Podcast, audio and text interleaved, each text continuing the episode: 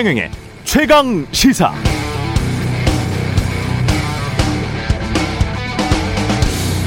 헌법 66조 대통령은 국가의 원수이며 외국에 대하여 국가를 대표한다. 대통령은 국가의 독립, 영토의 보전, 국가의 계속성과 헌법을 수호할 책무를 진다. 대통령은 조국의 평화적 통일을 위한 성실한 의무를 진다. 행정권은 대통령을 수반으로 하는 정부에 속한다. 우리가 뽑는 대통령은 단지 행정부의 수장이 아닙니다. 헌법에 따라 국가의 원수이며 대한민국을 대표하고 이 나라의 계속성과 헌법을 수호할 책무를 지니며 한반도의 평화적 통일을 위한 성실한 의무를 지니고 있습니다. 그냥 막 뽑지 맙시다.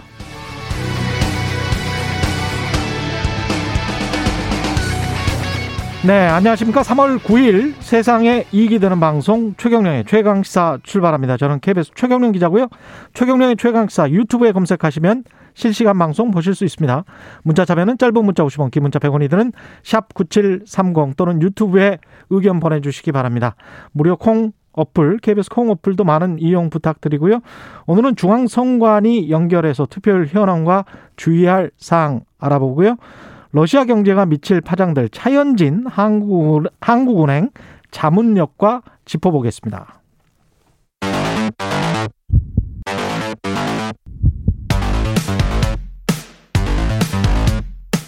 오늘 아침 가장 뜨거운 뉴스 뉴스 언박싱 네 뉴스 언박싱 시작합니다. 민동기 기자 김민아 시사평론가 나와 있습니다. 안녕하십니까? 안녕하십니까? 예, 드디어 본투표 시간입니다. 이날이 와. 오긴 옵니다. 네. 이날이 오긴 왔습니다. 드디어 왔습니다. 네. 본투표가요. 예, 조금 전에 오전 6시부터 시작이 됐습니다. 시작이 됐죠? 근데 정말 일찍 투표하러 가시는 분들도 적지 않은 것 같습니다. 예, 전국 14,464개 투표소에서 시작이 됐고요.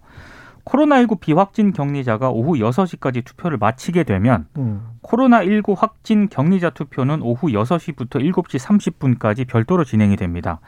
그리고 다들 아시겠지만 그래도 이 신분증 빠뜨리고 가시는 분들이 간혹 있습니다. 그렇죠. 꼭, 꼭 가져가셔야 되고요. 신분증 꼭 가져가셔야 돼요. 그리고 마스크 지참하셔야 됩니다. 예. 모바일 신분증도 사용 가능하긴 한데 이른바 캡처본은 인정되지 않습니다. 음, 그리고 장애인 분들은 투표 보조를 위해서 가족이라든가 본인이 지명한 두 명을 동반을 할 수가 있습니다. 안철수 국민의당 후보하고 김동연 새로운 물결 후보는 사퇴를 하지 않았습니까? 예. 근데 본투표 투표 용지에는 사퇴 표시가 없습니다. 아, 다만 그렇군요. 투표소에 사퇴 공지문을 붙게 붙이기 때문에 음, 그거 꼭 확인하시고 가시면 될 것 같고요. 사표가 나오지 않도록. 그렇습니다. 아, 관심의 초점은 어, 당선자의 윤곽이 언제쯤 나올 것인가 보니까 한 내일 새벽 무렵에야 당선자 윤곽이 나오지 않을까 이렇게 전망을 하고는 있는데요. 설마 내일 아침에 우리가 방송을 할 때도 이게 확정이 안 돼 있는 거 아니에요? 제가 어제 물어봤습니다. 예. 몇몇 전문가들한테 예. 오늘 저녁에 방송 3사가 출구 조사를 하지 않습니까? 네. JTBC도 이제 별도로 출구 조사 결과를 발표한다라고 하는데 이게 가능성이 있냐? 그러니까 그 확정적으로 될수 있냐? 예, 예. 새벽까지 보는 게 좋을 것 같다고. 그렇죠. 왜냐하면 출구 조사도 사실 표본 오차에 근거해서 하는데 그 표본 오차 범위 내에 있으면 그렇습니다. 그러면 뭐 어떻게 알 수가 없죠.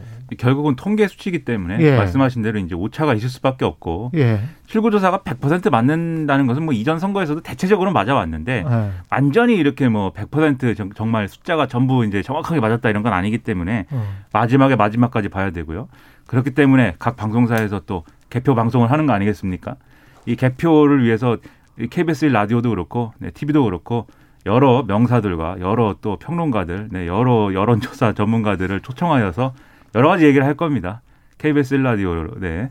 그렇죠. 어, 채널 고정을 하시고 가령 이 표본조차라는 걸 어떻게 해석을 하셔야 되냐면 42대 40으로 나왔다고 쳐요.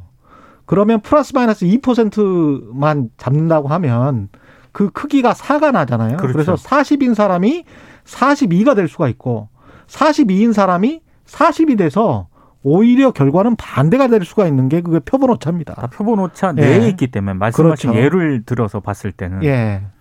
오늘 투표에서 또 중요하게 또 말씀을 드려야 될 것 드려야 되는 부분이 이 코로나19 확진자하고 격리자 어떻게 하느냐 음. 이 부분인데 이분들의 경우에는 이제 일반 유권자가 다 투표를 마친 이후에 이제 기표를 할 수 있거든요. 그렇죠. 근데 일반 유권자들은 오후 6시까지 투표소에 들어가야 되지 않습니까? 음. 그러면 이제 오후 6시에 거의 도달해 가지고 음. 들어가신 분들의 경우에는 투표가 안 끝날 수 있을 수도 있는 것이고 그렇죠. 스- 그거는 서서 기다리게나 해주는 거 아니에요? 그죠? 그렇죠. 그렇습니다. 네. 네. 그래서 6시가 지나도 어쨌든 6시 전까지 들어오신 일반 유권자분들은 투표를 할 수가 있는데 그렇죠. 그럼 아무래도 이제 마지막에 몰려 가지고 막 가면 줄을 길게 서겠죠. 예. 이 줄을 길게 서게 되면은 그만큼 확진자 격리자들이 투표할 수 있는 시간이 뒤로 밀립니다.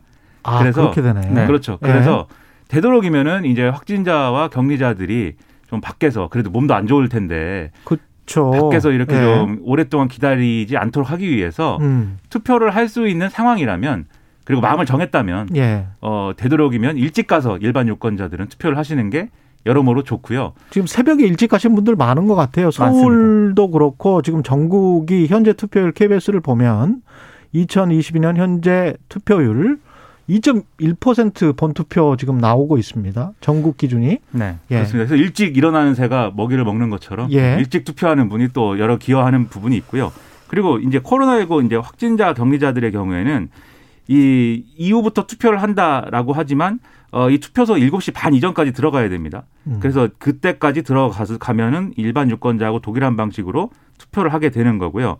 갈 때 그러면 내가 확진자가 확진자냐 아니냐는 어떻게 증명하느냐 이런 의문이 있으실 수가 있는데 그 확진 여부를 증명할 예를 들면 투표 안내 문자라든지 그다음에 이제 어, PCR 검사 양성 통지 문자라든지 또는 입원 격리 통지서라든지 이런 것들 있지 않습니까? 예. 그런 것들이 이제 선거 사무원에게 제시를 하면 아 이게 확진자구나 이렇게 확인이 되기 때문에 음. 이런 것들도 혹시 이제 모르잖아요. 그렇죠. 과정에서 어떻게 될지 꼭 이런 것들도 지참을 하셔야 불이익이 어. 없다라는 겁니다. 지금 사전 투표율이 워낙 높았기 때문에 이틀간 거의 37% 가까웠고 그래서 최종 투표율이 80%를 돌파할지 그게 또 주목이 됩니다. 그러니까 80%가 돌파하느냐 예. 아니면 뭐 70%대 후반이 되느냐 음. 요걸 가지고 이제 많은 분들이 전망을 하시는데 일단 여야의 반응은 투표율이 높으면 높을수록 음. 본인들한테 유리하다 이렇게 아니, 서로 간에 그거는 지- 주장을 서로- 하는 거니까. 네, 서로 주장을 하고는 서로, 서로 있습니다. 이긴대요. 아, 네, 서로 이긴다고 합니다. 하니까. 서로 네. 이긴다라고 네. 얘기를 하고 있고요. 몇 이- 가지 이제 우리 질 거야 이렇게 말하는 수는 없는 거 아니에요? 지금 생각해 보면. 그렇죠. 예. 크게 이길 거야라든지 예. 아니면 예. 정말 박빙으로 아, 예. 간신히 이길 거야. 둘 예. 중에 하나인 거죠. 그러니까 알 수가 없어요. 뭐 예. 서로 이긴다라고 하는 건 각자의 주장이니까요. 음. 그러니까 진짜 투표율이 80%가 넘을 것인가 이거는 한번 관심 대목인 것 같고 예. 그리고 이번 대선에서 방금 김연아 평론가도 말씀을 해주셨지만 코로나 상황이 변수가 이제 되겠죠. 음. 예 그리고 뭐 어느, 어느 정도 이게 투표율하고도 좀 일정 정도 연관이 좀 있을 것 같고요. 그리고 오늘 언론들하고 일부 전문가들 얘기하는 걸 보니까 결국에는 2030의 여성 표심 이게 하나의 변수가 되지 않을까라고 전망을 하고 있습니다. 참 근데 이게 궁금한 게 결국은 투표가 끝나고 나서 한 몇 개월 후에 우리가 선관위에서 자료를 받아가지고 보통 여론조사 기관들이 자료를 받아가지고 그 자료를 바탕으로 추정을 하는 거거든요. 그렇죠. 그렇죠. 네. 자영업이 뭐 몇 퍼센트를 했다 이거는 사실은 다 추정입니다. 추정이죠. 예, 네. 추정입니다. 그래서 2030이 어, 어땠을 것이다. 이거는 한 몇 개월 후에 나오는 건데 정말 이게 관심입니다. 2030과 4050과 60대 이상과 그 세대별도 그렇고 전국적으로 지도를 놓고 봤을 때 지역별 표심도 관심이고 근데 그렇습니다. 이게 왜 예. 2030 여성 표심이 왜 중요하냐면은요. 음, 이게 20대 유권자 가운데 47.6%를 차지하거든요. 20대 음. 여성 표심이 그렇습니다. 예. 근데 상대적으로 지금까지 뭐 여론조사라든가 이런 거에서 음, 20대 여성들의 어떤 그런 표심이 정확하게 어떻다라고 반영이 된 적이 별로 없습니다. 그래서 부동층으로 좀 분류가 되고 있거든요. 음. 근데 이번 대선에서 과연 이 20대 표심이 여성 표심이 어디 쪽으로 향할 것인가가 지금 이렇게 지금 초박빙 선거에서는 지금 중요한 변수가 될 수밖에 없는 상황인 거죠. 그렇죠. 그러니까 투표율 80% 얘기하셨는데 사실 대선에서 투표율 80% 넘는 게 굉장히 어렵고 쉽지 어. 않은 일입니다. 마지막으로 80% 넘긴 게 김대중 대통령 당선될 때거든요. 그렇죠. 네. 그 이후 선거에서는 70%대이거나 60%대였던 적도 있어요. 어. 그 이명박 대통령 당선될 때. 예. 그때 말고는 70%대였는데 그래서 이번 선거에 만약에 80% 이상의 투표율이 나온다라고 하면은 이 예년 이렇게 투표한 예년의 방식으로 투표하는 그런 인구보다도 더 많은 인구가 투표를 했다는 거니까 음. 뭔가가 작용했다 이렇게 봐야 되겠죠. 추가로 뭔가 작용한 어떤 그렇죠. 어떤 여론의 흐름이 있다. 예. 그것은 둘 중에 하나일 겁니다. 그러니까 정권 교체가 너무 필요하다라고 생각해서 이제 지금 윤석열 후보 쪽으로 결집하는 이런 흐름들이 굉장히 강해진 것이거나 음. 또는 지금 말씀하신 대로 2030 이제 여성층의 경우에는 어, 윤석열 후보하고 이준석 대표에 대해서 좀 반감을 지금 갖고 있는 상황이기 때문에 예. 이분들이 이제 굉장히 강하게 결집을 해가지고 이제 80%를 넘기는 것이거나 둘 중에 하나일 텐데 근데 우리가 뭐 이 투표율에 따른 유불리 뭐 이런 음. 걸 얘기하기보다는 오늘은 아주 뭐 투표율이 80% 넘어서 뭐 90%가 되면 어쨌든 좋은 거 아닙니까? 아, 어쨌든. 그렇죠. 네. 예. 많은 사람들이 투표를 하면 좋은 거니까 그 어, 이런 유불리의 맞습니다. 문제도 있지만 예. 투표를 한 분도 빠짐없이 하면은 그게 좋은 겁니다. 네. 어제 밤 늦게까지 양 진영 거의 뭐 축제처럼 즐겼잖아요. 이렇게 될 수 있는 것도 투표 날이 공휴일이기 때문에 사실은 선진국들 중에서 우리가 87년 그 대통령 선거를 직접 투표로 할 수 있게 된 이후에 한국이 민주주의 국가가 된 건데 그래서 그 이후에 워낙 이제 좀 불안하니까 선거 날 투표 날을 공휴일로 했던 거거든요. 근데 선진국들 같은 경우는 공휴일은 아니에요. 그렇죠. 아, 그렇습니까? 그냥 정상적인 그 대부분의 국가들이 그냥 일하다가 투표를 해요. 음. 선진국들 워낙 민주주의가 탄탄하니까. 근데 우리는 이게 지금 선진국이 경제적으로는 됐는데도 불구하고 공휴일로 즐길 수 있다는 거는 음. 우리는 일을 하고 있지만 그거는 우리가 감사하게 생각하면서 꼭 투표를 하셔야 되는 겁니다. 그렇죠. 그렇습니다. 어젯밤에도 즐기실 분들 다 즐기시고 또 즐길 수 있었던 이유가 오늘 쉬는 날이니까 그랬던 거거든요. 그 투표를 네. 꼭 하라는 그런 차원인 거죠. 그렇 그렇습니다. 예. 말씀하신 대로 저는 오늘 새벽 4시에 일어났습니다. 일하셨다는 예, 일하셨다고? 않습니다. 네. 네. 지금 일을 하고 있습니다. 예. 네. 김미란 님 6시 땡 투표하고 왔습니다. 어, 당첨된 아. 네. 아, 당첨된 대통령에게 축하 응원을 하면 좋겠어요. 이렇게 말씀하셨고요. 오사공원 님, 7시 안 돼서 남양주시 투표소 긴 줄 섰대요. 투표 일찍 끝날 거예요. 뭐 이렇게 말씀을 하셨네요. 어제 마지막 유세는 어땠습니까?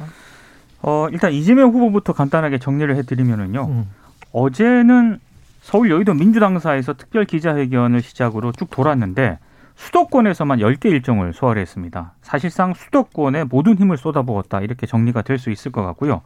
마지막 공식 유세는 서울 청계광장이었는데 문재인 대통령이 선물한 넥타이를 메고 섰고요.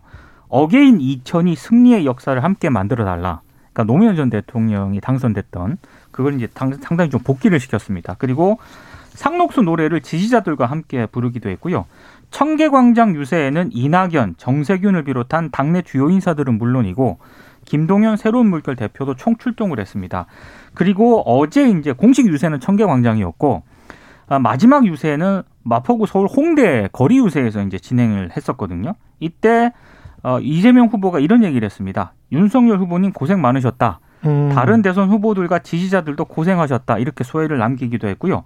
어떤 결과가 나오더라도 서로 흔쾌히 인정하고 새로 당선되는 이 나라의 리더와 함께 합심하고 통합해서 새로운 미래로 나아갔으면 좋겠다. 이렇게 얘기를 했습니다. 음, 그 전반적으로 좀 촛불 시위에 나섰던 그때 그 유권자들의 마음에 다시 한번 호소를 하면서 이제 인물론 이, 그- 이 여러 가지 위기의 상황에서 이러한 위기를 돌파할 수 있는 어떤 그런 리더십을 갖춘 사람이 자신이다. 이거 이제 강조하는 그런 얘기들을 많이 했는데 그래서 청계 광장을 선택을 한 것이고. 네, 그렇습니다. 그런 차원에서 또 이 여러 가지 뭐 자신이 이제 좀 아, 자신을 지지해 달라 이런 얘기도 했지만 지금 민 기자님 소개해 주신 대로 마지막 선거 선거 유세기 때문에 음, 또 통합의 메시지가 나오는 것도 중요합니다. 그래서 그렇죠. 뒤에 말씀하시겠지만 이제 이재명 후보, 윤석열 후보 모두 이제 통합의 메시지를 냈다는 점에서 음. 저는 이게 비호감 대선이었고 그리고 유세 과정에서 굉장히 거친 말들이 많이 나왔지만 다행이다. 네, 마지막에 이런 얘기가 한 마디 정도 나오는 것은 정말 예. 다행이다라고 생각을 했고 예. 그런 점에서 아 대한민국 아직 희망이 있다. 네. 미래가 밝다. 네, 이런 생각을 했습니다. 아니 근데 우리가 너무 그 뭐랄까요 빨리 발전을 하고 워낙 그 머리가 좋은 민족 중에 하나잖아요. 네. 그렇기 때문에 우리 자신을 너무 이렇게 비하거나 낮게 평가하는 측면이 있는데 이 정도의 지난번에 김호기 교수님이 그러셨던가 김경일 교수님이 그러셨던가 이 이야기를 했거든요. 여기 이 나라는 한국은 정부만 센 게 아니고 국민도 세다. 그러니까 유럽 같은 경우나 미국 같은 경우 이제 서로 선진국들 비교를 하면서 시민 사회가 굉장히 센 나라. 그거를 이제 우리는 선진국이라고 하지 않습니까?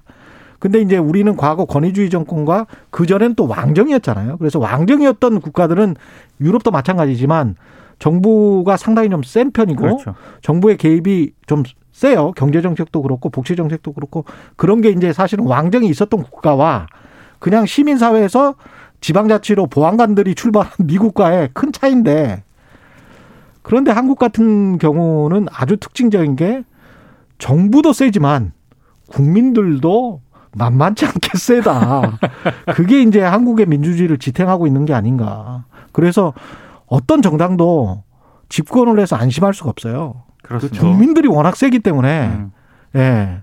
그 일본처럼 이렇게 어 뭐랄까요 쉽게 그 순치가 되고 별 이야기를 안 해버리고 이런 나라로 갈 가능성은 한국은 별로 없습니다. 굉장히 다이나믹합니다. 음. 예. 5년 전에 뭐 그런 말씀들 많이 하셨잖아요. 지금 음. 뭐 촛불 대선이다 뭐 이런 얘기 많이 해서 하셨는데 그때 이후에 이제 예를 들면 2018년도 지방선거나 그 이후에 이제 총선이나 이런 걸 보면 어쨌든 집권 여당이 굉장히 이제 어 다수 의석을 가져가거나 그랬고 그런 상황들이 좀 장기간 이어지지 않을까라고 진단한 전문가들도 있었습니다. 이게 이른바 이제 뭐 그 선거를 뭐 예를 들면 정초 선거이다, 뭐 유권자들이 재정렬됐다 이런 평가를 많이 하기도 했는데 지금 딱 보면 어쨌든 그렇지 않잖아요. 그렇죠. 그렇게만 이 진단할 수 없는 상황이 이제 된 거지 않습니까? 그렇죠. 지난 재보궐 선거에서도 어쨌든 정권 교체를 원하는 이제 유권자들이 많아지니까 음. 바로 그게 어떤 이 후보가 당선 어떤 후보 야당 후보가 당선되는 결과로 바로 이어지잖아요. 음. 이렇게 역동적인 이런 어떤 표심이 요동치는 음. 이런 사회가 또 있는가? 한국 사회는. 굉장합니다.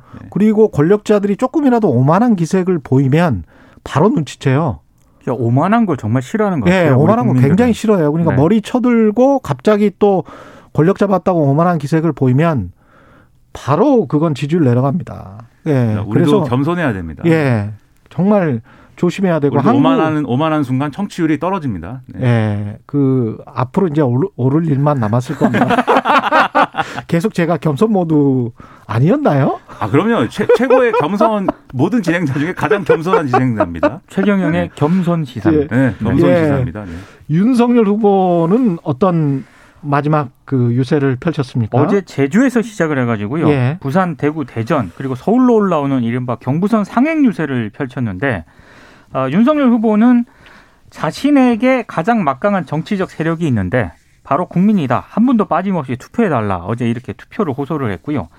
그리고 윤석열 후보는 자신의 목표는 일자리 창출, 중산층을 두껍게 하는 것, 노동자 권익 보장이다. 이렇게 얘기를 했고 안철수 대표의 국민의당과 신속하게 합당을 해서 뭐 자유민주주의, 법치, 시장경제, 안 대표의 과학과 미래를 결합을 해서 국민을 주인으로 편안히 모시겠다 이런 점을 강조를 했습니다. 서울시청 앞 광장에서 마지막 유세를 펼쳤거든요. 어, 이 유세에는 이준석 대표를 비롯해서 뭐 당 지도부가 총 출동을 했고요. 당내 경선 주자였던 유승민 전 의원도 함께 했습니다. 음. 영화배우 김부선, 김부선 씨가 찬조 연설자로 깜짝 등장을 하기도 했고요. 예. 그리고 윤석열 국민의힘 후보 같은 경우에는 이제 마지막 공식 유세는 서울시청 앞이었는데 어, 건국대 입구역과 강남으로 이제 이동을 했습니다. 예, 여기서 어, 강남대로에 설치된 유세 차량에 마지막으로 올라서 이제 연설을 했는데 마지막 유세를 여러분과 함께한다. 청년들을 얘기하는 거고요. 음. 청년이 멋진 꿈을 꿀 수 있는 그런 나라를 꼭 만들겠다 이렇게 강조를 했습니다.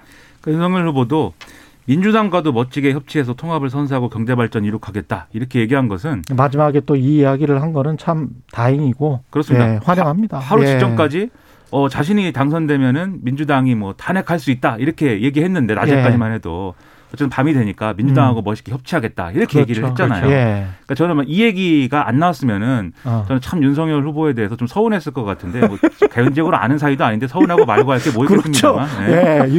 하지만 또 평론가기 때문에. 그렇죠. 근데 아무튼 이 어쨌든 어 이 민주당과 협치하겠다. 예. 그리고 이 윤석열 후보가 혹시 당선되면은 여소야대 전국이라는 건 뭐 부정할 수 없는 거잖아요. 그, 럼요 그럼 협치는 필수인 거예요. 그렇습니다. 그런데 예. 이 얘기를 했기 때문에 저는 음. 아참 다행이고 음. 어좀 이런 것들이 현실로 이제 만약에 당선이 된다면 아. 윤석열 후보가 현실로 이루어질 수 있도록 최선을 다해줬으면 좋겠다라는 생각을 또 했습니다. 예.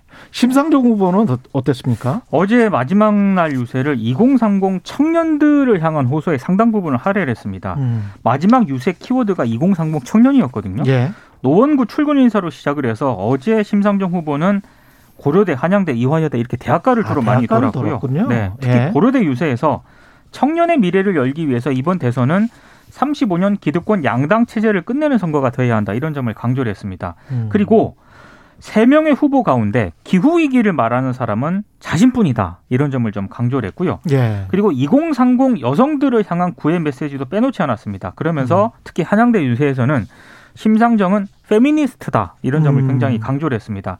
그리고 역시 심상정 후보도 마지막 유세를 홍익대 거리에서 진행을 했거든요. 예. 이게 홍익 홍대 앞이 진짜 아주 핫한 구역인 것 같습니다. 아, 여기서 심상정 후보는 불평등에서는 사회적 약자 편에 서 있는 청년 편에 서 있는 아, 그런 확고한 의지를 갖춘 리더만이 해낼 수 있는 일이다. 그게 음. 본인이다. 이런 점을 강조를 했습니다. 이 심상정 후보 같은 경우에는 지금 지금의 구도가 위기의 요인도 있고 기회 요인도 있다고 판단하는 것 같아요. 그래서 네. 어제 유세의 메시지를 보면은 지금 말씀하신 대로 젊은 층 그리고 이제 특히 여성층에게 보내는 어떤 지지해 달라는 메시지도 있었지만 사표 방지 심리에 대해서 굉장히 또 우려하는 메시지도 그렇죠. 있었습니다. 그래서 음. 자신에게 투표하는 표는 이제 사표가 아니고 생표이다. 예. 어, 만약에 사표라고 하면 두 후보, 이 양강 후보 중에 어, 한 후보에게 던진 표는 반드시 이제 또 그 후보가 이제 당선되지 않으면 음. 그것도 사표가 되는 건데 마찬가지 아니냐. 그렇죠. 뭐 이렇게 얘기를 했거든요. 그러니까 예. 기회 요인이라는 거는 이제 안철수 후보가 사퇴를 하면서 제3지대가 넓어졌기 때문에 음. 여기서 좀 승부해 볼 수 있는 영역이 커졌다라는 게 기회 그렇죠. 요인이라고 한다면 양강 구도가 강해진 또 그런 측면에서는 결집. 그렇죠. 예. 사표 방지 심리가 또 일어날 수 있기 때문에 심상정 음. 후보로서는 그건 이제 위기 요인으로 보는 거 거기에 걸 거거든요. 음. 그래서 어제 유세에서는 상당히 이제 그런 부분들이 반영이 됐는데 이 진보 정치라고 하는 게 어쨌든 미래를 준비하는 정치의 성격이 굉장히 강하지 않습니까? 그렇습니다. 그런 점에서 기후 위기라든가 이런 여성의 어떤 권리 신장이라든가 음. 이런 것들을 얘기를 적극적으로 또 하는 그런 선거의 모습을 보여줬기 때문에 음. 유권자들이 이것을 이제 전략적으로 판단할 것인가 아니면 지금 당장의 어떤 이 문제를 일단 해결해야겠다라는 마음이 더 강할 것인가 음. 아마 곧 확인할 수 있게 될 것 같습니다. 예. 제발 내일 새벽까지는 결정이 됐- 됐으면 좋겠습니다. 이게 좀 내일 아침에도 방송을 하는데 결정이 안 돼가지고 뭐 무슨 몇백 표 차이네 재검표를 해야 될지도 모르네 이러면 아 골치 아파요. 맞습니다. 시사에서 네. 방송할 때까지는 네. 윤곽이 드러나겠죠. 개인적인 바람은 새벽 네. 4시 전에 끝났으면 좋겠습니다. 맞습니다. 그렇죠. 네. 4시에 일어나야 되기 때문에. 예. 네. 오프닝 쓸 시간은 주셔야죠. 아, 그렇습니다. 뭐 저희도 원고를 정리할 때 예. 결과를 좀 어느 정도 드러내면서 써야 되는 거 아니겠습니까? 만약에 그렇죠. 정말 네. 내일 아침까지 결정 안 되면 또 굉장히 겸손해집니다. 내일 방송은. 그렇습니다. 그렇죠. 네. 오늘 상당히 겸손한 이유가 있어요. 투표일이기 때문에. 이기 때문에 무슨 말을 할 수가 없어요. 네, 논쟁적인 얘기를 막 하고 이럴 수는 예. 없는 거예요. 특히 공영방송에서는. 예. 오늘 내일은 겸손 시사입니다. 예. 네. 네. 겸손하기 때문에 최강인 최강 시사. 내일, 내일은 그래도 만약에 결정이 누가 된다고 하더라도 이제는 좀 그만 싸우고 통합적인 모습을 보이도록 노력합시다. 지금부터는 이제 앞으로 5년은 그래도 좀 화합합시다. 이 이야기로 앞으로 5년을 또 끌고 가야 되지 않겠습니까? 그리고, 그렇죠. 그리고 예. 저는 어떤 누가 당선이 되든 그 예. 메시지로 시작을 할 거라고 저는 뭐 믿습니다. 네. 그렇, 예, 그래야죠. 홍현민님, 우- 우리 동네에도 줄이 길어서 한 시간 기다렸던 분이 벌써 계시더라고요. 와. 와, 이 아침에 전 사전 투표했더니 마음이 편하네요. 윤진현님, 누가 되든 국민을 위한다는 수많은 공약들 지켰으면 좋겠습니다. 5622님, 전 사전 투표했는데 왜 이리 가슴이 두근거릴까요? 제가 반장선거 기다리는 것 같아요. 모두 수고하셨어요. 이런 말씀 하셨네요. 예, 반장선거 나가서 그 가슴이 좀 두근거렸던 기억이 갑자기 나네요. 저는 반장 선거와는 상관이 없는 삶을 살았기 때문에 뭐 그, 그 기분은 잘 모르겠네요. 아니, 반장선거 한 번도 안 나가봤단 말이에요? 딱 한 번 해봤는데 나 해봤어? 네, 네, 별로 그게 되고 싶어서 된 건 아니었습니다. 아, 네. 그래요? 아, 됐다는 거를 또 자랑합니다. 이 겸손 모드로 가야 되는데. 오늘. 평생에 딱 한 번 당선된 선거입니다. 네. 예, 뉴스 언박싱. 민동기 기자, 김민아 평론가였습니다. 고맙습니다. 고맙습니다. KBS 일라디오 최경영의 최강시사 듣고 계신 지금 시각 7시 45분으로 향하고 있습니다.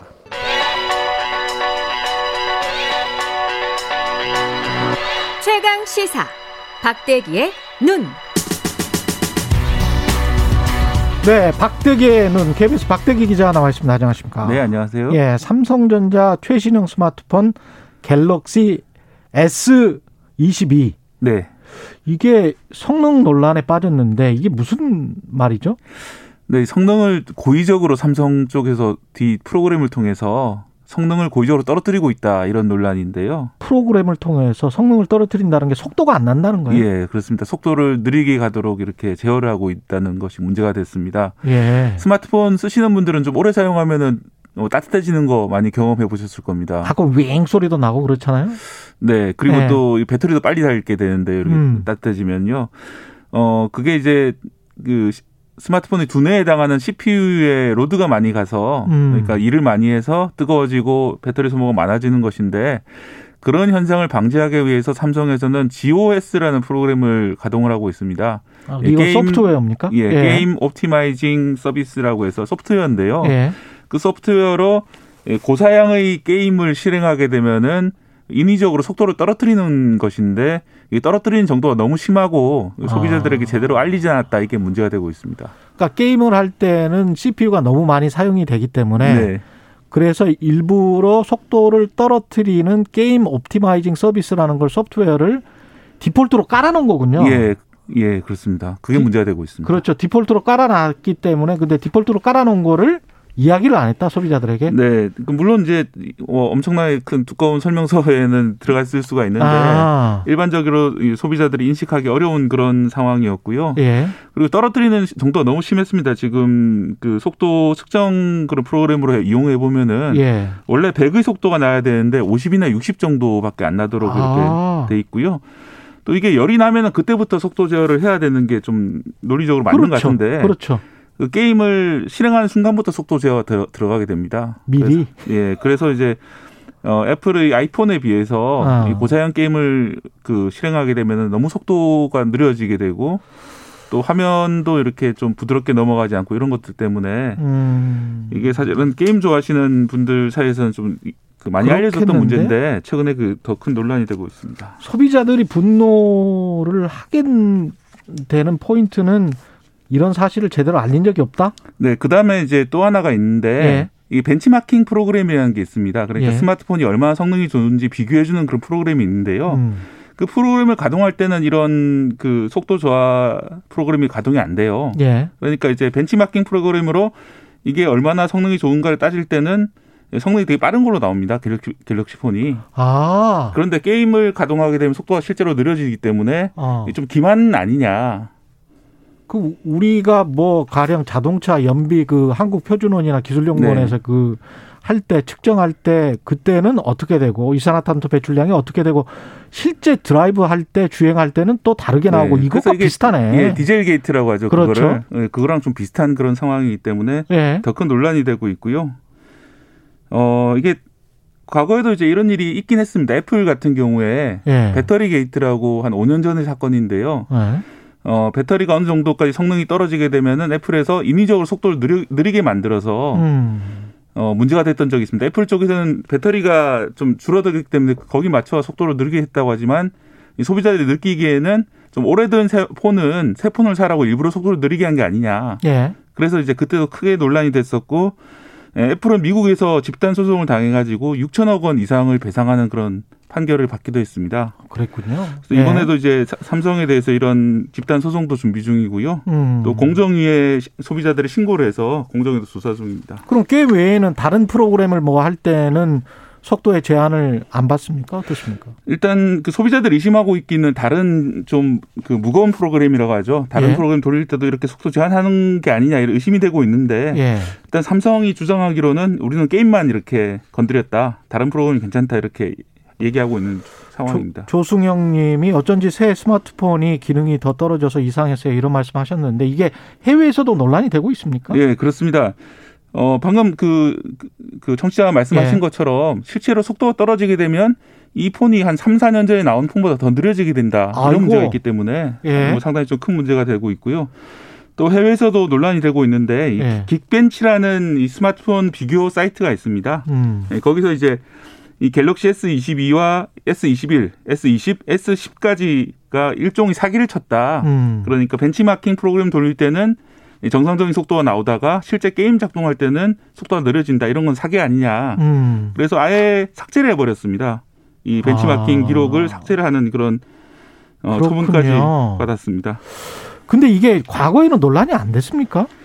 어, 과거에도 사실은 GOS 프로그램이라는 것 자체는 갤럭시 있었겠죠. S7부터 이제 도입이 됐었는데요. 예. 예, 그 무렵에 S, 노트 7 기억하시는 분들 많으실 텐데 음. 발화가 됐었잖아요. 아, 맞다. 그러면서 이제 더, 더 이걸 많이 계속 이- 이렇게 바- 발전시켜 왔는데 아, 이 소프트웨어를 예, 그런데 예. 과거에는 한 10% 20% 정도 속- 그 능- 능력을 떨어뜨렸는데 지금은 한 절반 정도로 능력을 떨어뜨리는 게 너무 심한 것 같다. 아. 또 과거에는 우회하는 방법들이 있었거든요. 이 예. 프로그램을 꺼놓는 방법들이 있었는데 어, 지금은 그런 것조차도 없어졌기 때문에 이 게임 사용자들 사이에서 불만이 제기되고 있다가 또 결정적으로는 최근에 삼성전자 직원이 인터뷰를 했었는데 이런 말을 했거든요. 예. 이 안전을 위해서 이런 시스템을 도입했다 이렇게 했는데 아. 이게 마치 약간 소비자를 기만하는 기만하는 이런 태도네. 해놓, 해놓고 이거 안전 위해서 했다 이게 납득이 잘 안 되는 분들이 많으셨더라고요. 그러니까 처음부터 이렇게 말을 했으면 좋은데 네. 이규민님 말씀처럼 벤치마크 속인 게 제일 큰 것 같습니다. 그러니까 기만 당했다라고 지금 생각을 하는 거 아니에요? 네 그렇습니다. 예. 공정위 조사 같은 거는 안 받습니까? 이렇게 되면? 일단 신고가 들어왔기 때문에 조사가 받고 있는데요. 예. 허위 과장 광고가 문제가 될 수가 있습니다. 그렇죠. 만약 이런 그 사실을 알리지 않고 고성능만 강조하는 광고들이 어 이제 허위 과장 광고에 해당이 된다면은 음. 예, 소비자들이 좀 보상을 받을 방법이 열리고요. 또 과징금을 징수할 수 있- 있게 됩니다. 실제 속도가 계속 떨어지면 S20이 우리나라 또 스마트폰 수출이랄지 이런 것들도 중요한데 아유, 삼성전자뿐만이 아니고 우리나라 예, 전체가 그렇습니다. 사실은 이 문제가. 문제가 되는 예. 것이 최근에 삼성전자가 좀 기술적인 진보가 좀 느려지고 있고 예. 그러다 보니까 이런 식으로 어, 반려를 덮기 위해서 음. 이 무리한 프로그램 돌려가지고 이런 일이 벌어진 게 아니냐. 음. 그래서 뭐 칩 설계 능력이라든지 OS 설계 능력 이런 것들에 좀 문제가 있는 거 아니냐 이런 얘기가 나오고 있습니다. 알겠습니다. 여기까지 하겠습니다. 박대기의 눈 KBS 박대기 기자였습니다. 고맙습니다. 네, 감사합니다. KBS 일라디오 최경영의 최강시사 1부는 여기까지고요. 잠시 2부에서는 중앙선관위 연결해서 투표율 현황 살펴보고 한국은행 차현진 자문역도 만납니다.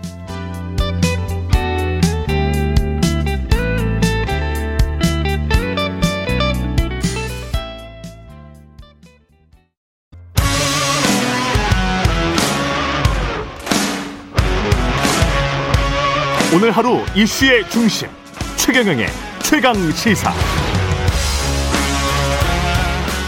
네, 20대 대통령 선거 투표 2시간 전부터 시작됐죠. 전국 1만 4,464개 투표소에서 시작됐습니다. 오늘 투표장에서 유의해야 할 사항, 또 사전 투표에서 빚어졌던 혼선 반복되지 않기 위해서 어떤 대책들이 마련됐는지 중앙선거관리위원회 김보람 사무관 연결돼 있습니다. 안녕하세요. 네, 안녕하세요. 예, 지금 투표는 순조롭게 진행되고 있습니까? 네, 현재 전국 총 14,464개의 투표소에서 투표가 진행되고 있습니다. 예, 지금 뭐 TV를 보니까 전국 현재 투표율이 4.9% 5%에 네. 육박을 하네요. 이 정도면 네네. 굉장히 빠른 투표율이죠. 네, 높은, 높은 투표율이죠. 보이고, 뭐 예. 참고로 지난 대선에 비하면 어, 동일 시간대로 볼 때는 조금 낮은 수치로 보이지만 더 지켜봐야 될 것 같습니다. 그렇죠. 사전 투표를 네. 또 워낙 많이 해서요. 네, 그렇습니다. 예. 지금 오늘 사전 투표는 주소지 관할 지정 투표소에서 투표를 해야 되는 거죠? 그렇습니다. 예. 네, 어, 먼저 오늘 선거일에는 어, 선거인이 신분증을 가지고 예. 본인 주소지 관할 투표소로 가셔야 된다는 점에서 사전 투표와 다른 점입니다. 음. 어, 이 투표소 위치는 선관위에서 각 가정에 발송한 투표 안내문을 확인하시거나 중앙선관위 홈페이지에서 확인이 가능하십니다. 예. 네, 꼭 본인 신분증 가져가야 되고요. 네, 그다음에 네, 뭐 그렇습니다. 마스크 쓰는 거는 뭐 필수니까요. 그렇습니다. 예. 네. 또다 뭐 다른 준, 준비 사항이랄지 주의해야 될 점들이 있을까요? 혹시 어, 네, 오늘은 아시다시피 확진자 등 유권자들도 투표를 하실 수 있으십니다. 예. 이 부분에 좀 성- 설명을 드리면 어, 오후 5시 50분부터 농산호촌 지역은 오후 5시 30분부터 음. 어, 방역당국의 일시 외출 허가를 받으셔서 오후 6시 이후부터 오후 7시 30분까지 본인 주소지 관할 투표소에 도착하시면 투표하실 수 있습니다. 어, 확진 유권자분들은 신분증뿐만 아니라 음. 방역 당국의 외출 안내 문자라든지 확진자 등 통지 문자 등을 반드시 지참하셔야 합니다. 예. 어, 이 투표 방법은 어, 사전 투표 때와는 좀 다르기 때문에 좀 말씀을 드리겠습니다. 예. 어, 확진 유권자분들도 어, 투표 방법이 일반 유권자분들과 같습니다. 다만 음. 오후 6시 이후에 일반 선거인들이 투표를 마치고 모두 퇴장하신 후에 해당 투표소 안에 들어가셔서 아. 일반 선거인과 동일한 방법으로 투표하시게 됩니다. 근데 만약에 예. 오후 6시까지 일반 선거인이 투표가 종료되지 않은 경우가 있습니다. 그런 그렇겠죠. 경우에는 네 그분들의 투표가 종료될 때까지 어, 일반 선거인과 동선이 분리된 어, 별도 장소에서 에서 다 대기하시다가 마찬가지로 일반 선거인이 모두 퇴장하신 후에 투표하실 예정이십니다. 그렇게 되는 거군요. 네네. 그러면 우리가 저 투표하고 기표할 때 네네. 일반적으로 좀 주의해야 될 사안들은 뭔가요?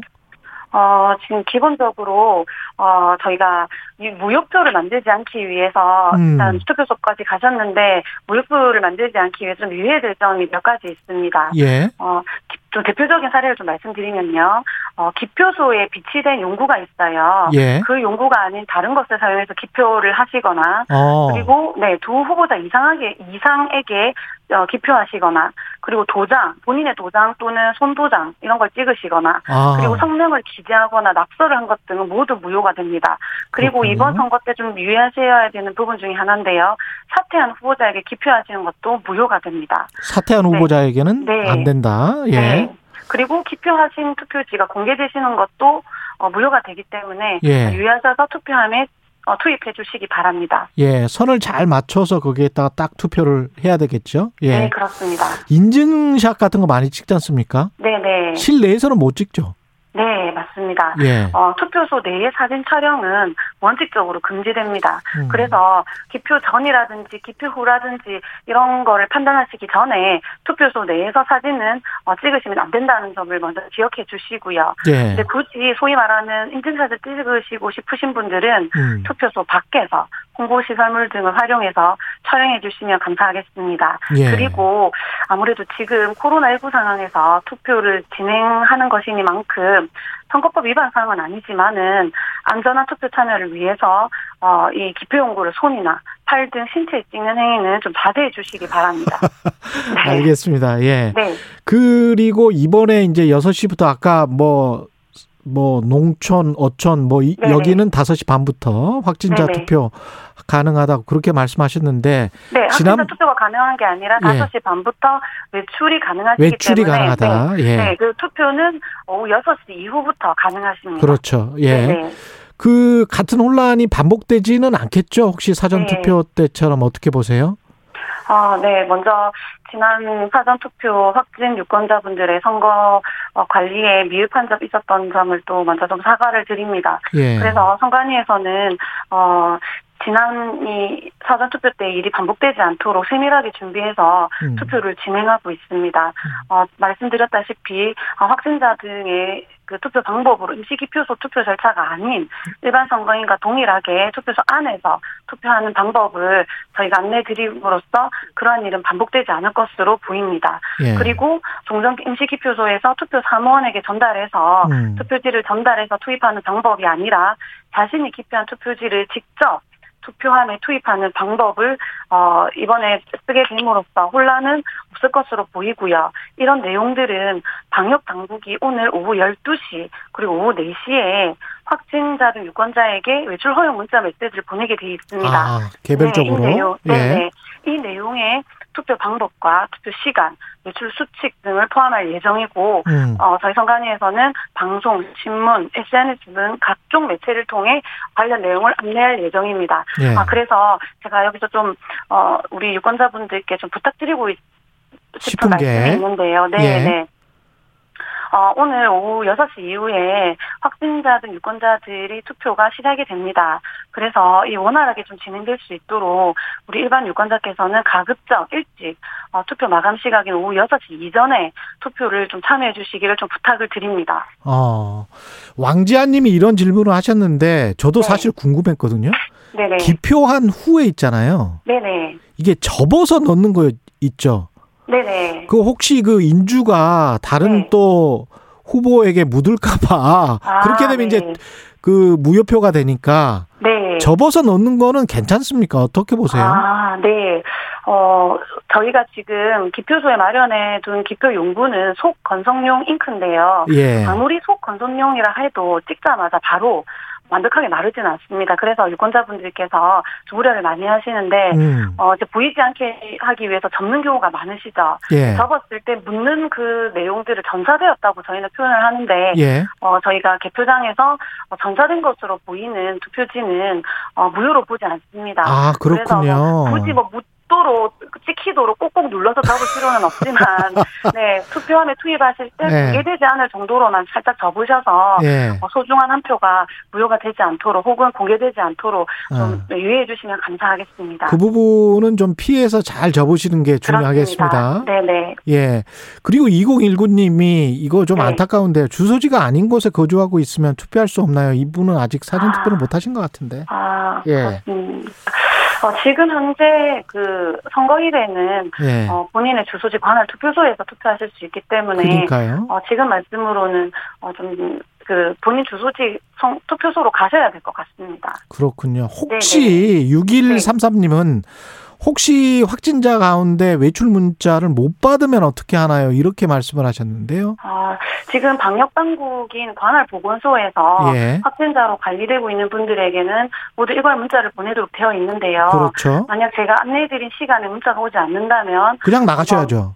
아, 네. 그냥 네, 그냥 나가셨을 때 예. 어, 저희가 이런 어, 외출허가 문자라든지 방금 말씀드린 통지서라든지 이런 내용이 없으면 아. 그 일반 확- 그러니까 확진자로서 이 투표를 하실 수가 없게 되시거든요. 그렇죠. 그래서 방역 당국의 확인을 좀 받으셔야 될 것 같습니다.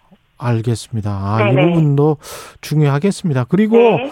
선관위에서는 최종 투표율을 어떻게 예측을 하고 계세요? 아, 좀 사실 이 대선이라든지 그 투표율이 점점 높아지고 있는 것은 유권자 여러분께서도 잘 알고 계실 겁니다. 네. 그래서 지난 투표율도 사실 77% 정도가 됐었는데 어, 지난 대선보다 조금 높지 않을까 저희가 기대하고 있습니다. 아, 네, 만약에 당락이 결정되고 나면 네네, 선관위원장이 최종 당선인 선언하는 순간 네. 그거는 내일 몇 시쯤 될 거라고 보시면 내일이 아, 내일입니까? 네. 어, 떻게 이 보세요? 부분을 상당히 네. 궁금해하시는 분들이 많았습니다. 예, 어, 기본적으로 저희가 여기서 이것들을 좀 보니까 예, 어, 15대부터 19대 대선의 평균 개표 시간은 한 5시간 40분 정도, 한 6시간 정도로 보셨, 네, 보았습니다. 예. 그런데 지금 이번 또 대선의 사전 투표율은 한 10% 포인트 이상 높아지면서 어, 그렇죠. 공투를 좀 뜯어야 되는 관외 사전 투표도 좀 늘어났습니다. 음, 어, 그러면 시간도 더 소요되고요. 그렇죠. 그리고 이제 아시다시피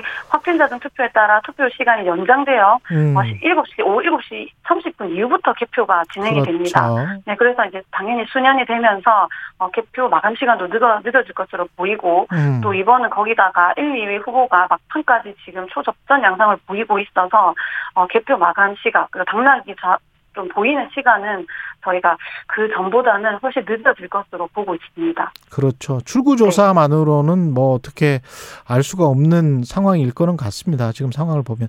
사이님은 도장 찍는 칸이 너무 작아서 잘못하면 다른 칸도 묻어요. 네. 그래도 괜찮아요? 이렇게 어, 물어보시네요. 지금 그 부분을 좀 유의를 해주셔야 되는데요. 예. 제가 아까 두 후보자 이상에게 기표하면 무효가 된다고 했습니다. 예. 그런데 이제 전사되는 경우 말고요. 음. 어, 기표하시다가 다른 칸에 어, 이렇게 접선이 되거나 묻으시면 그렇지. 이게 묻는 것도 저희가 사례별로 다 판단은 해야 되지만 예. 어쨌든 접선이 되어 버리면 그게 두, 이- 두 후보자 이상에게 기표한 것으로 볼 수 있습니다. 예. 그래서 그렇게 되지 않도록 어, 유권자 여러분들의 어, 유의하셔서 더 기표하시는데 좀 주의가 필요할 것 같습니다. 여하튼 선거 저 투표 이거는 유권자 권리니까 많이 해야 되겠죠? 네, 그렇습니다. 예. 알겠습니다. 중앙선거관리위원회 김보람 사무관이었습니다. 고맙습니다. 네, 감사합니다. 오늘 하루 이슈의 중심. 당신의 아침을 책임지는 직격 인터뷰. 여러분은 지금 KBS 일라디오 최경영의 최강 시사와 함께하고 계십니다.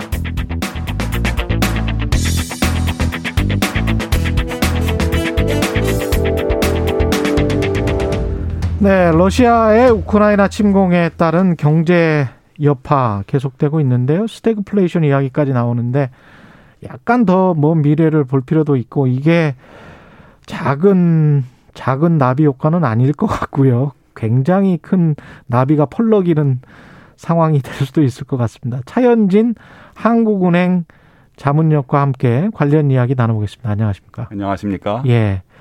지금 러시아 같은 경우에는 아마 경제가 거의 파탄날 것 같다. 이렇게 예상을 많이 하던데 서방 언론들은 어떻게 보세요? 저도 아마 러시아가 생각보다 큰 충격을 받아가지고 예. 이 상당히 헤매는 기간이 길어질 것 같습니다. 음. GDP가 뭐 올해만 해도 10% 안팎. 예. 그리고 뭐 내년까지 생각을 해보면 전쟁 끝나고 나면 언제까지 될지는 모르겠지만 20%까지 아주 수축될 수 있다. 예. 줄어들 수 있다. 이런 분석이 나오더라고요. 예. 지금 세계 GDP 한국이 10이고 예. 러시아가 11위인데 예, 11위. 예. 우리 바로 밑이군요. 예, 바로 밑에 있는데 예. 이 상태로 한 1, 2년 가다 보면 12, 13위로 아마 러시아가 주저앉지 않을까 싶습니다. 그렇게 되겠군요. 지금 저 일단 서방 진영이 스위프트 망에서 러시아 은행들을 배제시킨 게 가장 큰 타격이긴 한데 이 효과 는 어느 정도였다고 일단 보십니까? 어, 꼭 그거 하나만의 효과를 따로 떼어내서 볼 수는 없는데 예. 굉장히 큰 것만은 사실입니다. 예. 보통 사람들한테 비교해 보면 음. 대외 바깥 세계하고 통신하고 있는 스마트폰을 뺏은 효과니까요. 아이고. 예. 그러니까 아. 지금 같은 똑같은 조치를 취했는데 예. 2005년에는 북한, 2010년에는 이란에 대해서 각각 핵실험을 했다는 이유로 스위프트망에서 배제를 했는데 음. 지난번에 우리가 잘 아는 것처럼 김정은 위원장이 트럼프를 만났을 때 만나자마자 한 얘기가 피가 마르는 고통을 겪었다. 이런 얘기를 했었는데 아. 그렇죠. 북한은 물론 바- 말할 것 뭐 뭐 비교도 안 되는 작은 나라이겠지만 러시아도 말 못하는 지금 그렇죠. 큰 타격을 받을 것으로 봅니다. 거기다 북한과는 달리 러시아는 그래도 외환 보유고가 꽤 있는 나라지 않습니까? 그렇습니다. 예, 근데 제가 어디 그 외신을 보니까 러시아 외환 보유고 중에서 절반 이상, 특히 달러 같은 경우에 예, 사용할 수가 없게 된 그런 상황이 된 거잖아요, 지금. 그렇습니다. 예, 이렇게 되면은 러시아 입장에선 예.